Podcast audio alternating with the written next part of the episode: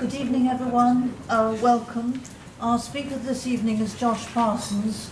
Josh is uh, a lecturer at Oxford. He's uh, based in Corpus Christi College, and his paper tonight is entitled Presupposition, Disagreement, and Predicates of Taste. Josh. Thank you, Sarah. Um, right, so uh, the structure of this paper is um, uh, some the, the, the, written structure of it slightly different from its argumentative structure. So before I start reading the paper, I think what I might do is just sort of tell you a bit about what to expect and where we're going. So there are three kind of key concepts here I want to um, give little analyses of. Um, one is presupposition, another one is disagreement, and then the final one is the idea of a predicate of taste or a predicate of personal taste as it's often called. Now, um, in order to give you a sense of where all of this is going, I thought I might start by telling you a bit about what I mean by a predicate of personal taste, or predicate of taste, and why we should be interested in them.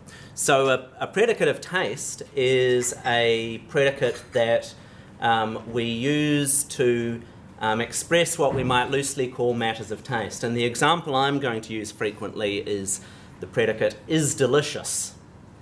But other people have often used other kinds of examples like um, is funny or is hilarious. Um, sometimes these are, these are examples that are designed to be uncontroversial. Of course, some people think that is beautiful is a predicate of taste, but others, other people think it isn't. So some people think that the, um, the sort of the high-powered aesthetic properties are mere matters of taste. Other people don't think that. But if you did think that they were, then you would want to apply the sort of analysis to them that I'm going to tell you about. but I'm going to try and stick to uncontroversial examples. So I take it that when we say that something's delicious, we're in some sense saying nothing more than that we like it or all that it you know all that it takes for it to be reasonable for me to say that something's delicious is that I like it.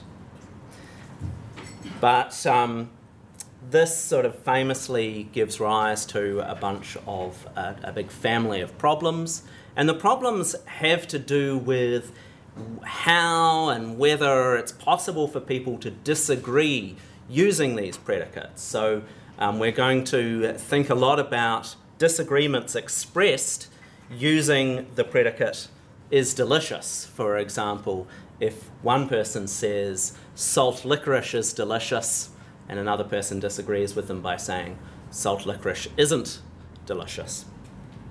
Now, what's often said about these sorts of disagreements is that they are no fault disagreements. That if I say salt licorice is delicious and you say it isn't delicious, we're somehow genuinely disagreeing, but nonetheless, neither of us is at fault because I'm entitled to say what I'm saying. After all, I like salt licorice, and you're entitled to say what you're saying because you don't like salt licorice.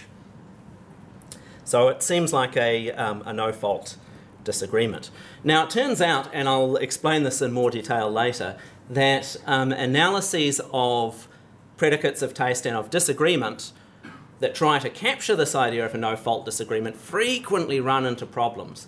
And the typical problems are either it turns out that the supposed disagreement is not really a disagreement at all, or it turns out that it's not a no fault disagreement, but a disagreement in which both people are at fault, or, um, and the uh, most up to date high tech theories frequently of, of these kinds of things frequently have this problem, or it turns out that it seems as though there's something ad hoc about the notion of disagreement involved. So um, people give um, people like um, Peter Lasersohn and John MacFarlane have given these very high tech theories involving relative truth that try to capture this notion.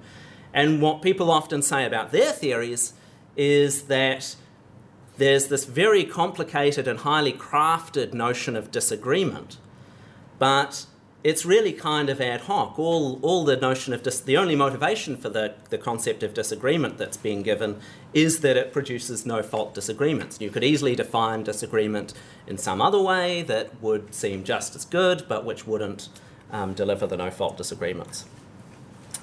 Anyway, um, so that's, that's what to expect from predicates of taste.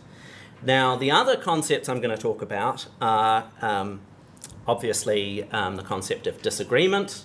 Um, now, um, actually, maybe I'll tell you a bit about um, presupposition first. So, the other concepts I'm going to talk about are presupposition and disagreement. So, presupposition is this idea that was brought into the philosophical literature by um, Peter Strawson.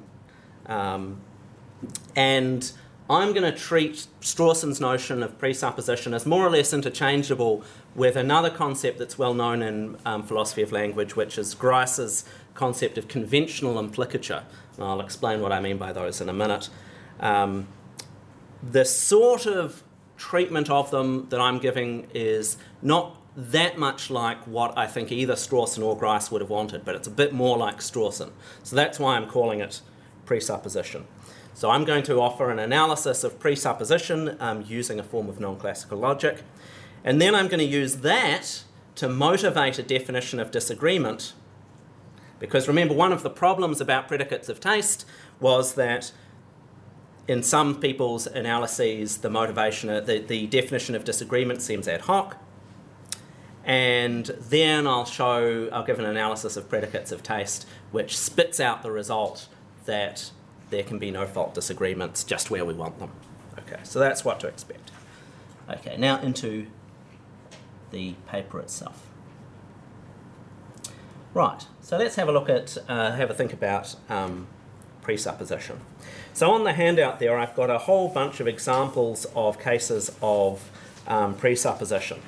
So here's the sort. The first one is the sort of thing that Strawson had in mind. So um, uh, here's um, a uh, case of a definite description. The King of France is bald. Now, famously, Bertrand Russell claimed that um, this sentence is just false because there's no King of France. And Strawson complained in reply to Russell that that shouldn't be quite right, that shouldn't be right. There's something worse than false about it. It's um, neither true nor false, Strawson thought.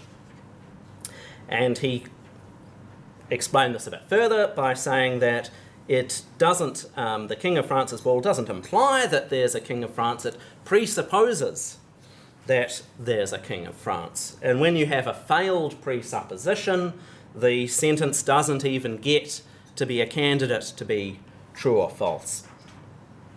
And the idea here is that, um, in this case, the idea is that um, because there's no king of France, there's nothing being said to be bald. So there's it's the uh, it's not the sentence isn't either succeeding in, or failing in uh, it's not getting getting it right or getting it wrong. So that's just one example. I mean, I'm, I'm not I don't want to be wedded to these examples. I'm giving you a, a, a broad diet of examples because these examples are all controversial in their own way. And I want to sort of give some examples that I hope will be compelling. One example should be compelling to at least each person, hopefully, even if you don't all like all of them. Second example. So this is a, uh, a kind of classic case of another classic case of presupposition. Josh has stopped blackmailing the vice chancellor. So there's something funny about the word stopped. Um, this sort of case is often discussed in relation to questions. If you ask me, have you stopped blackmailing the Vice Chancellor? I can't say yes because that would be accepting that um, though I wasn't blackmailing the Vice Chancellor now, I had at one time blackmailed him. And if I say um, no, then that's accepting not only that I was at one time blackmailing the Vice Chancellor, but I, that I still am. So you can't answer the question, have you stopped blackmailing the Vice Chancellor with either yes or no? And for similar reasons, people often think the sentence, Josh has stopped blackmailing the Vice Chancellor, can't be either true or false, because if it's true, then I was at some time blackmailing the Vice Chancellor. If it's false, then I um, uh, was at some time and still am. So it's neither true nor false. And this is and this is often summed up by saying, well, it presupposes this sentence has a presupposition that I was blackmailing the Vice Chancellor at some time. It's and because I wasn't, the sentence two is a case of presupposition failure. It has a false presupposition, and so it's neither true nor false. Third example, this one's slightly more exotic. Um, so this is intend example three. Karl is Bosch is intended to be a um, uh, intended to be an example of a piece of um, uh, derogatory language. So the example I've taken from um, from Dummett, who discusses this sort of example. The idea is that Bosch is a now um, obsolete racist derogatory word against racist against Germans. And the connotation of this particular piece of derogatory language is that all Germans are cruel. And though I'm not a native user of the word Bosch myself, very few people are, I think, um, I think we're all familiar with this kind of language and the way it operates. And one thing that's distinctive about it is that um, if you know one of these words, you know what it means to say that someone is Bosch, as it might be, is just to say that they're German. But to say that is also to sort of go along with the racist implications. But the other very distinctive thing is that even to deny that someone is Bosch is to go along with the racist implications. And if you doubt that, I encourage you to think about a more current um, piece of uh, derogatory language of your choosing. So, this also seems to fit the pattern of presupposition, though um, Dummett had a very different analysis of derogatory language. I'm offering you an analysis here by sort of unifying it with these cases of um, stopped and so on. And the idea is that Karl is Bosch implies that Karl is German, but presupposes all Germans are cruel. And I've got a few more examples there. Um, so, um, uh, my uh, just again, just I want to spread my examples far and wide because I want everyone on board. Um, another example is Hannah is a New Zealander, but she's a big rugby fan. So, um, in a uh, in your first book, first year logic textbook, it'll tell you that the word "but" is equivalent to "and." Um, now, clearly, it's not used exactly the same way as "and." A standard treatment of the word but, and this is, this is from Grice, is that the truth conditions, according to Grice, of a sentence like that are the same as the truth conditions of a sentence with um, the word and in the place of but. But there's also what Grice calls a conventional implicature, that there's some contrast between the two sides of the conjunction. So if we sort of transpose this into this talk of presupposition, um, that sentence, Hannah is a New Zealander, but she's a big rugby fan, implies that Hannah is a New Zealander and that she's a big rugby fan, but it presupposes that there's some contrast between being a New Zealander and a rugby fan. And of course, this, as I'm sure you're all aware, would be a um, case of a failed presupposition. Tom realised that he was missing the lecture, um, so um, that's my other example. So it's clear that um, this is factive, um, that Tom can't realise that he was missing the lecture unless he was actually missing the lecture. It's a common example of a factive verb.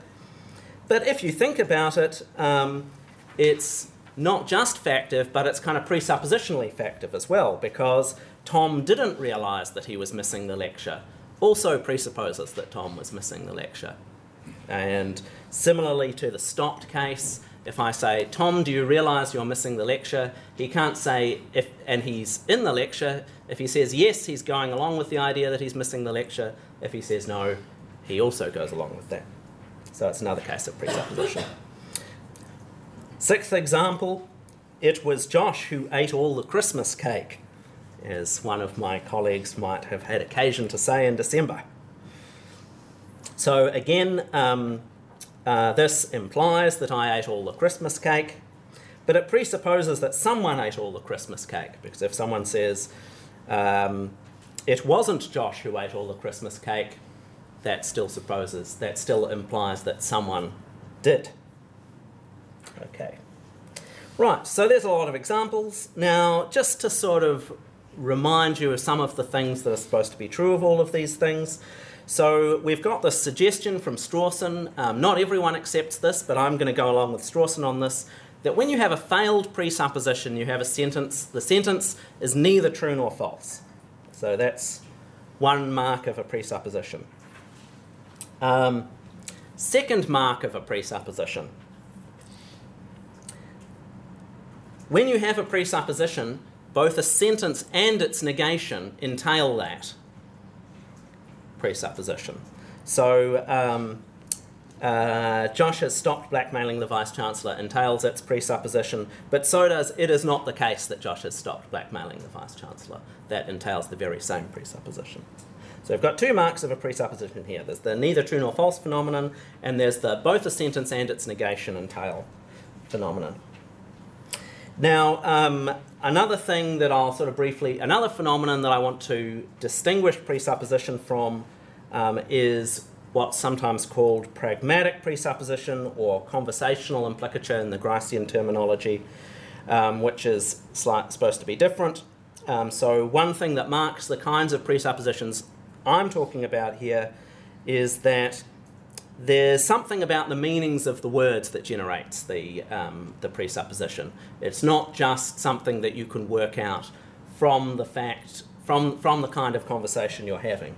So there's something special about, um, in my examples, definite descriptions, the word stopped, the word Bosch, the word but, the word realized, and the construction it was so and so who, that something about the semantics of those that generates the presuppositions. It's not just that you can sort of work out from.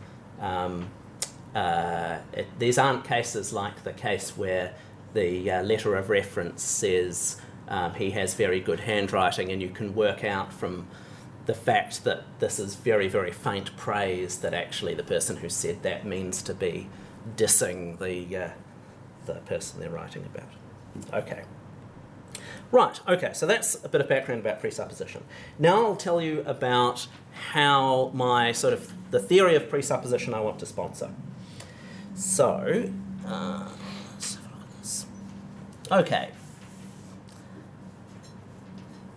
Now, so remember those two things I mentioned about presupposition, marks of presupposition, so that they're neither true nor false, and both the sentence and its negation entail the presupposition.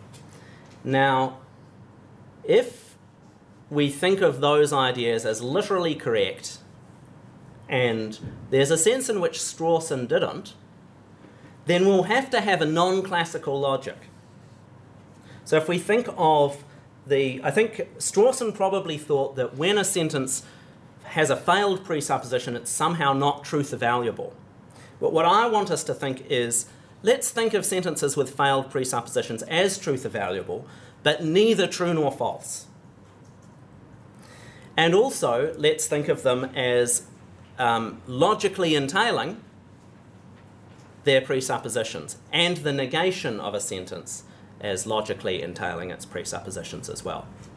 Now, for that to be the case, we're going to have to have a non classical logic because in classical logic, every sentence that's truth evaluable is either true or false and you can't um, have a sentence and its negation entail something unless that something is a tautology. That can't happen in classical logic.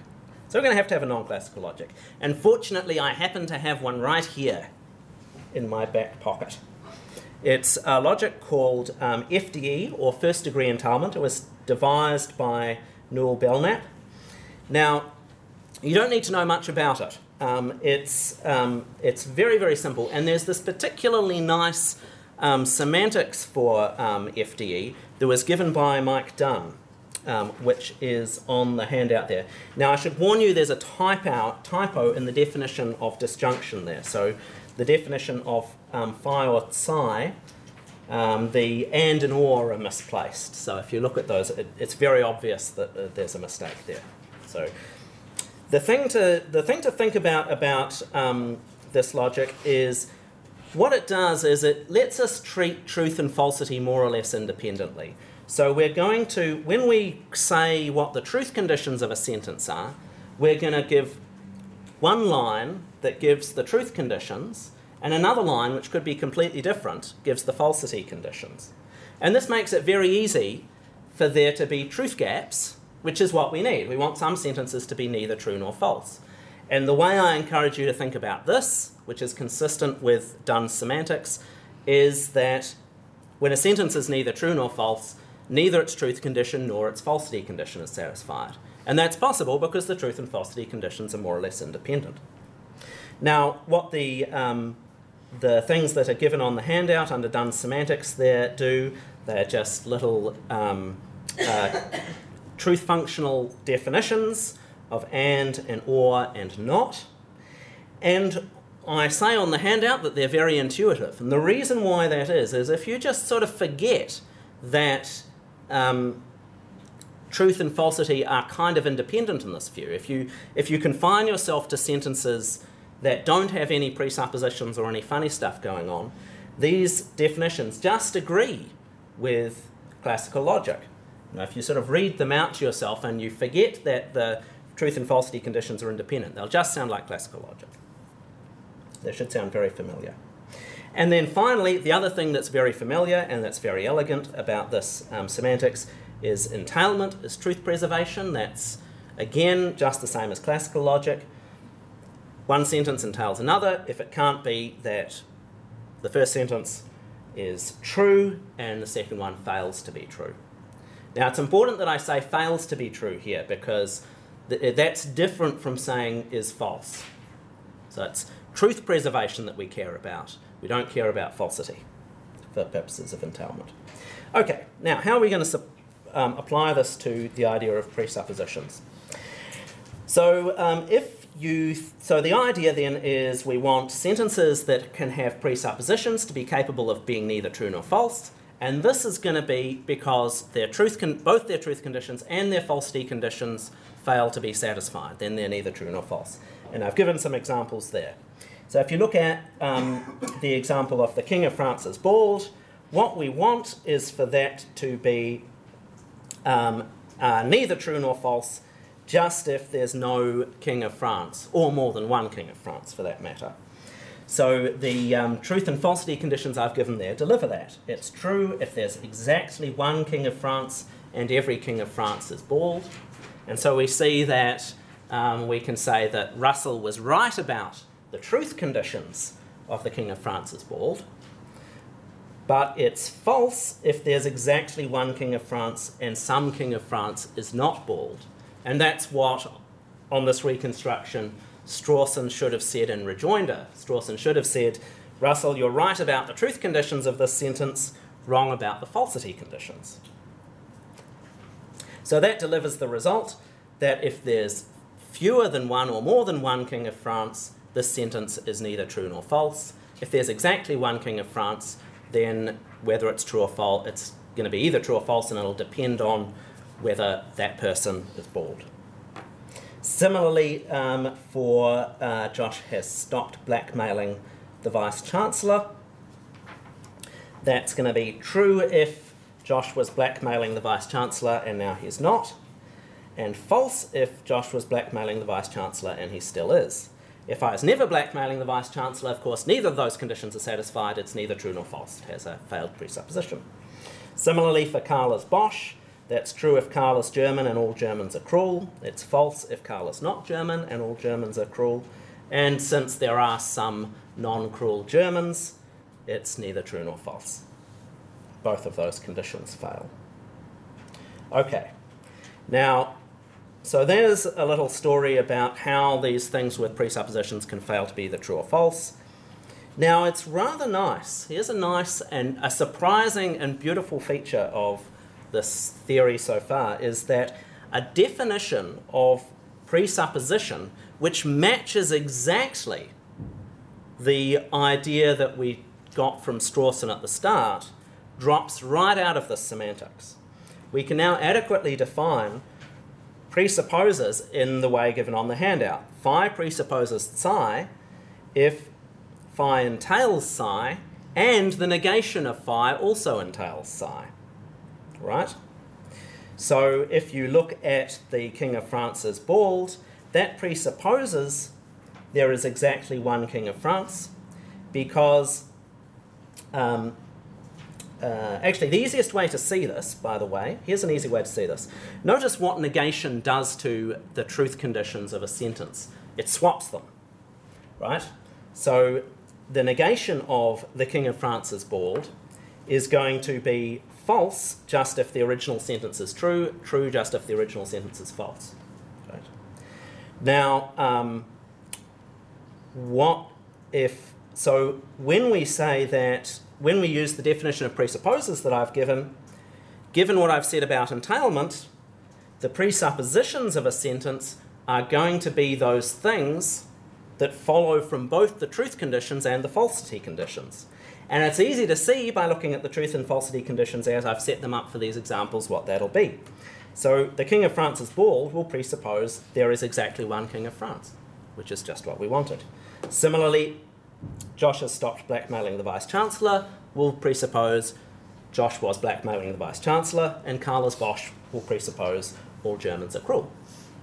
So, this very simple definition of presupposes, which was already motivated by our reflection on the um, concept of presupposition, turns out to be right given the FDE semantics, which was motivated by something else, which was motivated, motivated by the idea of putting the truth gaps where they should go on the sentences that have false presuppositions.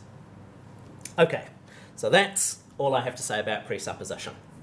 So there's, there's this, I've got this little analysis of presupposition there. Um, uh, we've, I sort of started with a whole, uh, with a swarm of examples. I gave you this picture of using a non-classical logic of presupposition. It has all sorts of nice features. I hope you're willing to go along with it for now. Okay. Now what I want to do is talk about disagreement. So I have a particular analysis of disagreement to give. Now, just, just to sort of orient us again, um, remember um, what I'm after is trying to explain no fault disagreements. And one of the pitfalls that I'm afraid of falling into is the pitfall that I think people like Lasersohn fall into of giving an account of no fault disagreements where the concept of disagreement that's used is ad hoc. So, what I want to do is tell a story about what disagreement is that fits with the analysis of presupposition I've just given. So far, nothing to do with predicates of taste. Okay, so I want to give an analysis of presupposition of of, um, of disagreement that fits with what I've just said about presupposition. And to do that, I suggest we think about what happens when people disagree but share a false presupposition. So I have an example on the handout there of two English jingoists. You're to think about Kitchener and Fanshawe and they're disagreeing about a third party called Karl. And what's going on is that um, uh, let's say that Karl is in fact a very gentle German. Kitchener and Fanshawe are both racists and are committed to the belief that all Germans are cruel. But what they can't decide, what they're arguing over, is whether Karl is German. So Kitchener thinks that Karl is German and Fanshawe thinks he isn't. And their debate, uh, this is a very short debate, goes like this Kitchener says, Karl is Bosch. And Fanshawe says, Karl is jolly well not Bosch. Right, so what's going on here? Now, both Kitchener and Fanshawe are sincere. So they each believe that what they are saying is true they both believe that all Germans are cruel. But they're mistaken about that. In fact, Karl is German and Karl is not cruel. So, both Kitchener's and Fanshawe's utterances on my analysis are neither true nor false. So that shows that you can be, two people can be disagreeing even though both of their utterances have the same truth value on this theory. Now, not only are Kitchener disagreeing, they're disagreeing in a particularly narrow sense that I want to, um, that I want to clarify. Um, they're, they're involved in what I'll call a normal disagreement. And what I mean by that is that their disagreement is about the is concerns the implications of what they're saying. It's not the kind of disagreement um, that would take place between someone who says that I've stopped blackmailing the Vice Chancellor and me who wants to protest that I've never blackmailed the Vice Chancellor. That, that would be a, a non normal disagreement. This is a normal disagreement between two people who agree on the presuppositions of what they're saying. Now, a very good, um, a clear way of saying that, saying what that is, uh, what it takes for someone to be involved in a normal disagreement, is that um, they're saying that what the other said is false. Right? So, what Kitchener mean, means to be saying about Fanshawe's utterance is that it is false, not that it's untrue. Because Kitchener means to be buying into the presupposition that all Germans are cruel and disputing the claim that Karl isn't German. Fanshawe likewise means to be buying into the claim that all Germans are cruel and disputing whether Karl is German. Right? So that is to say that what Kitchener means to be saying is something that entails that what Fanshawe says is false and vice versa. So we can use that to analyse this concept of a normal disagreement.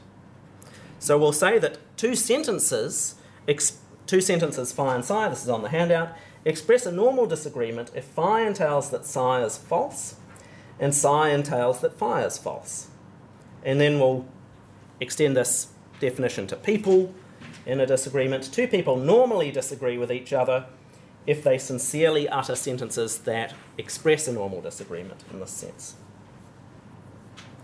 Now, when two people normally disagree, one or both of them may be at fault. Speaking falsely in a normal disagreement is sufficient for being at fault in this in a disagreement. So, if there's no presuppositions going on, then um, you know, suppose the disagreement was over whether Karl is German. If you say Karl is German and I say no, he's not, at least one of us has to be speaking falsely, and that person is at fault in the disagreement. Um, but so speaking falsely is sufficient for being at fault. But it's not necessary, because in the disagreement between Kitchener and Fanshawe, Fanshawe at least is at fault, because he's mistaken over whether um, uh, is German. And he's not speaking falsely, but neither true nor falsely. So we should say that what it takes to be at fault in a normal disagreement is to speak untruly, not to speak falsely. So by that standard, Fanshawe and Kitchener are both at fault in the disagreement over Karl's status. And that seems right, as both are mistaken in holding that all Germans are cruel. Now, this should hold in disagreements over whether or not the King of France is bald, whether I've stopped blackmailing the Vice Chancellor, and so on. Suppose that I've never blackmailed the Vice Chancellor, then if Ursula says I've stopped and Martin says I haven't, both are in a normal disagreement and both are at fault just like Kitchener and Fanshawe. Suppose, on the other hand, that I have been and am continuing to blackmail the Vice Chancellor, then Ursula and Martin would be in a normal disagreement, and Ursula but not Martin would be at fault.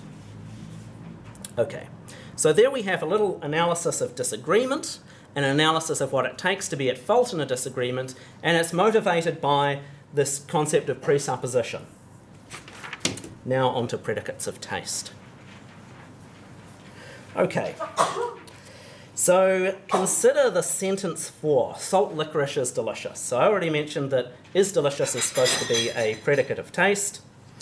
And on the handout there, there's a sort of a little sample of different theories about predicates of taste, all of which have their own problems. So um, uh, let's call um, objectivism about predicates of taste um, seems most people when they hear this stuff, uh, certainly most almost all non philosophers, when they hear this, think that objectivism is completely barking mad. Um, but what tends to happen is the more you think about predicates of taste, the more tempting objectivism seems. Um, but objectivism is the view that a predicate like is delicious is exactly what it seems like. It expresses something like a property of being objectively to be liked in a gastronomic manner. Right? So, according to objectivism, four ascribes the property of being objectively to be liked to salt licorice.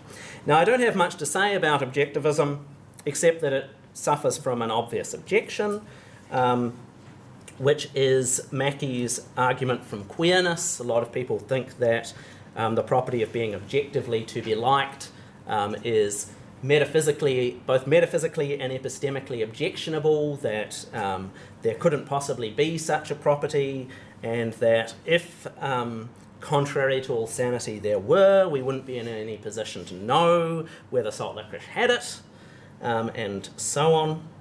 Now, it's worth noticing, though, that objectivism has a rather more attractive variant, which is also due to Mackie, which is Mackie's error theory. And I think a lot of philosophers, when they, after they think through this stuff, start to get tempted by this. This is the view that actually nothing is delicious. Because um, objectivism is true as a matter of analysis, but in fact, all Mackie's criticisms of it are correct. So there's no such thing as the property of being delicious, um, but and salt, saying that salt licorice is delicious is a way of um, ascribing that property but there is no such property, so it's false. Just sort of have that at the you know have that at the back of your mind if you're an aficionado for this stuff. Everything that I'm gonna I'm just gonna assume that objectivism's not on the table here. What I'm really interested in is um, comparing a theory that I'm going to develop in a minute to other kinds of anti-objectivist positions. Okay, so next theory. Subjectivism in its simplest form is the view that sentences like for are self reports. So for is equivalent to something like um, I um, like salt licorice in a gastronomic sort of way. Um, and we could instead put that in terms of truth conditions. We could say that what salt, lic- salt licorice is delicious as uttered by a speaker S is true, just if S likes salt licorice in a gastronomic way. Now, this certainly, um, this is a theory that attracts many people when they first think about it, because it seems to sort of get the deflationary nature of deliciousness right, but it has a famous problem that's um, very well known, which is the problem of disagreement. So we're trying to capture the sense in which there can be no fault disagreements, right, concerning deliciousness. If I say salt licorice is delicious and you say no, it's not, we're both just as right in some sense to say that. But according to subjectivism, not only are we just as right, we're not even disagreeing. When I say salt licorice is delicious, I'm just saying that I'm just saying I like it. So when I say if you don't like salt licorice, and I say salt licorice is delicious, why don't you say, I agree? Right? If subjectivism were correct, then you wouldn't disagree with me. But that doesn't seem to be the way things work.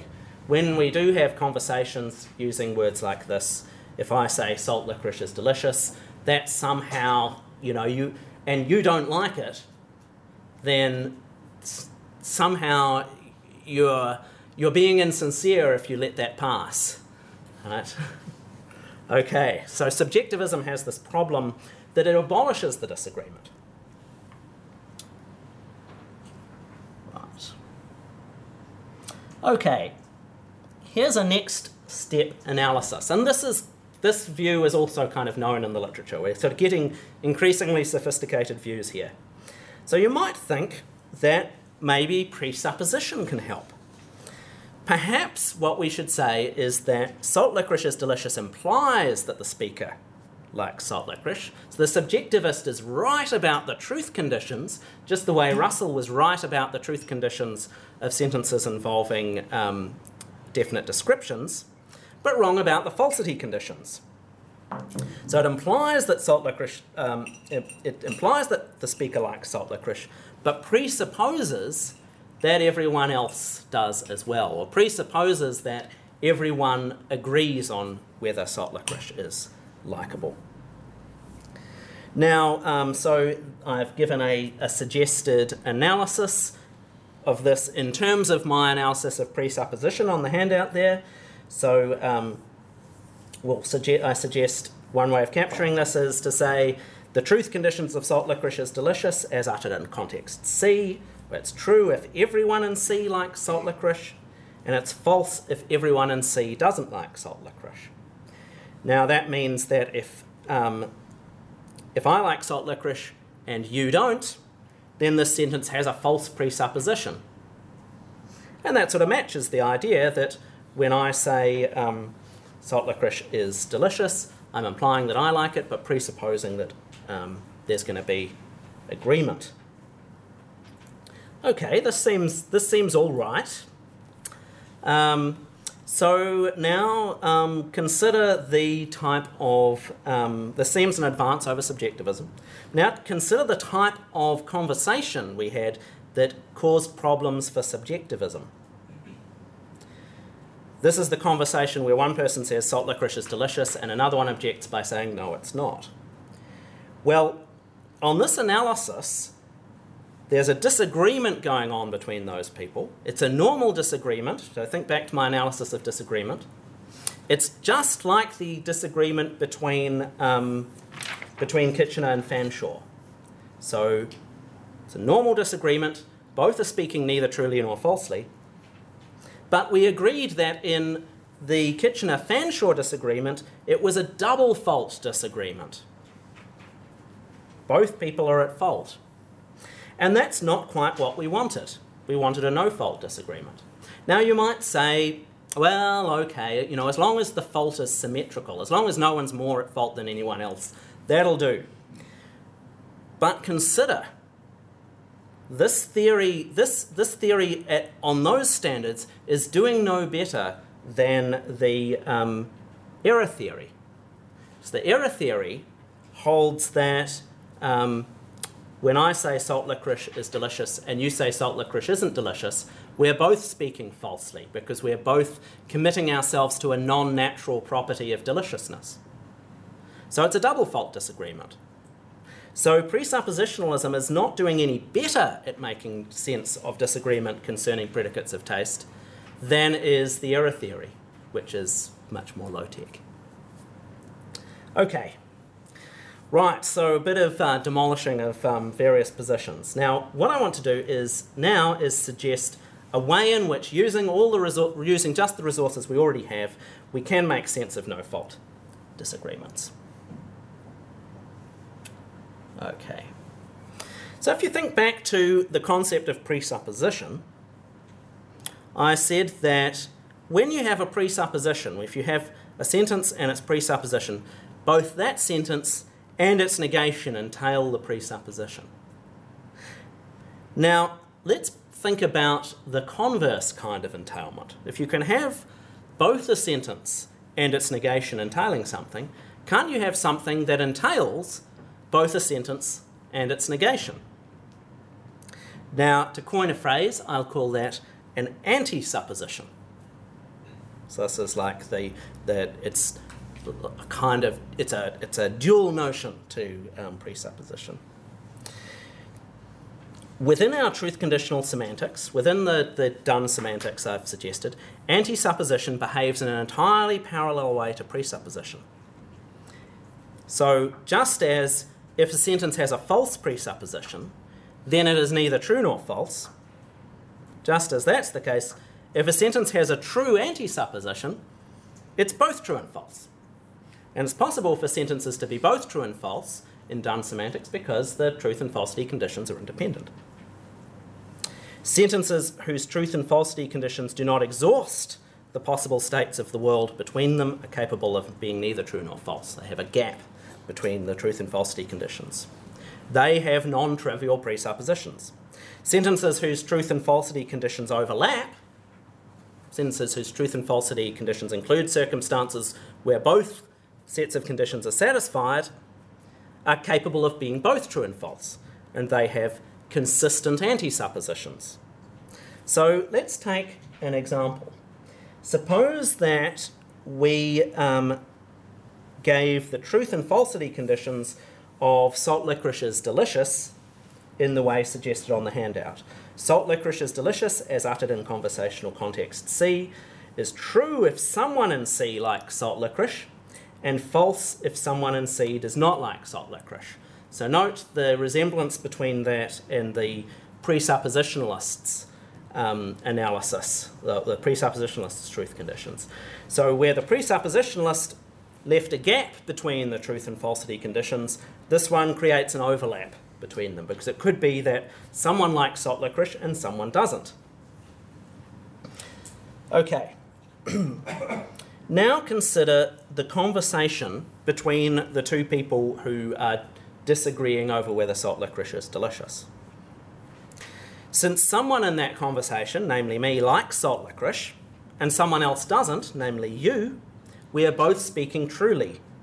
And so neither of us is at fault, because remember, to be at fault was to speak untruly.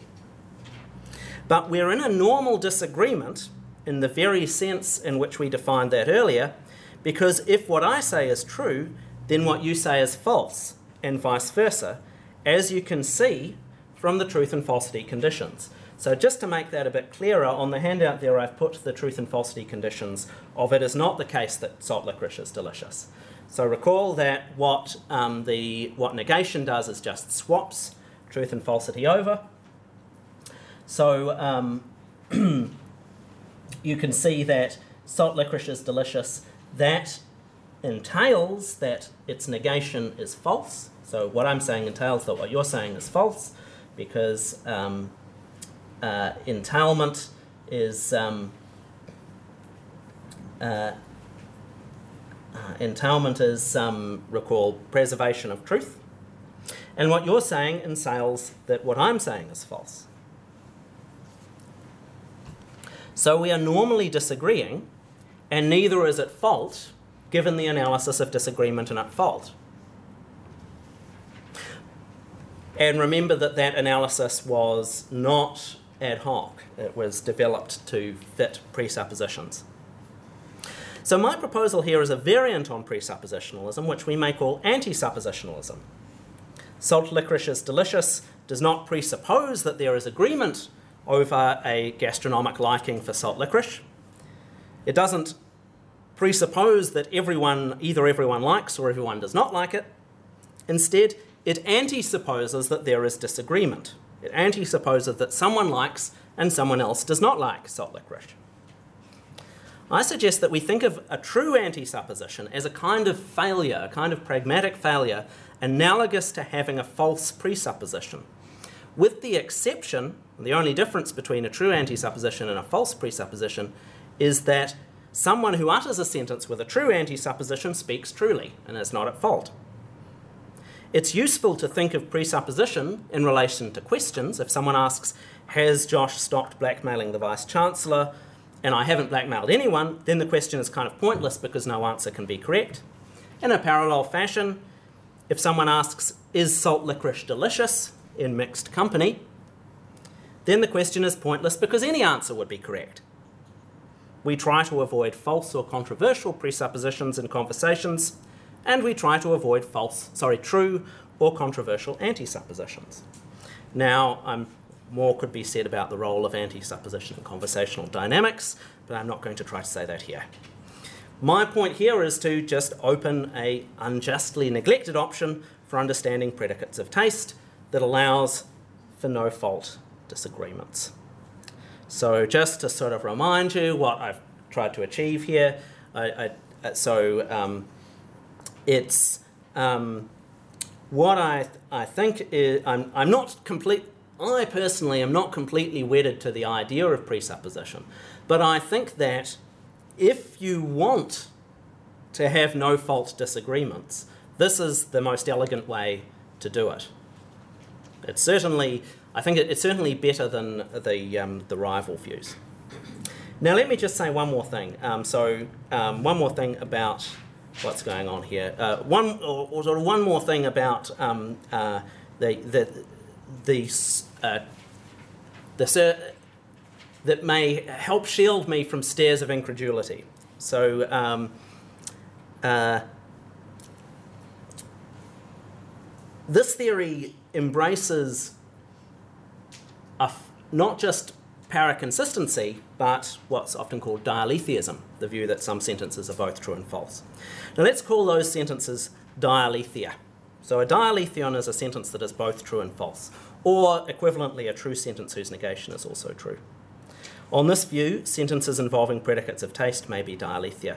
Now, Dialetheism often excites stares of incredulity from philosophers. It sometimes invites stares of incredulity from me, even, some of its applications. Now, I have three replies to these stares.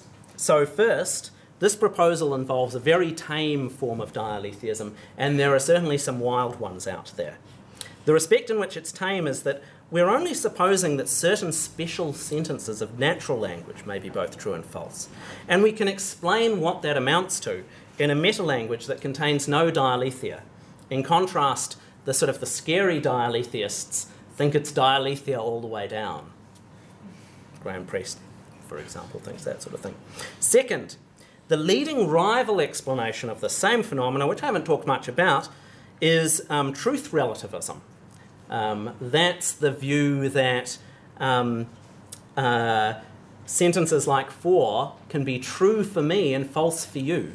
And that doesn't just mean that subjectivism is true, it means that the proposition we, that we express the very same proposition by salt licorice is delicious, but somehow there's you know there's no absolute truth. You need a person to come along to, um, to tell you, to give you um, a truth value for these sentences.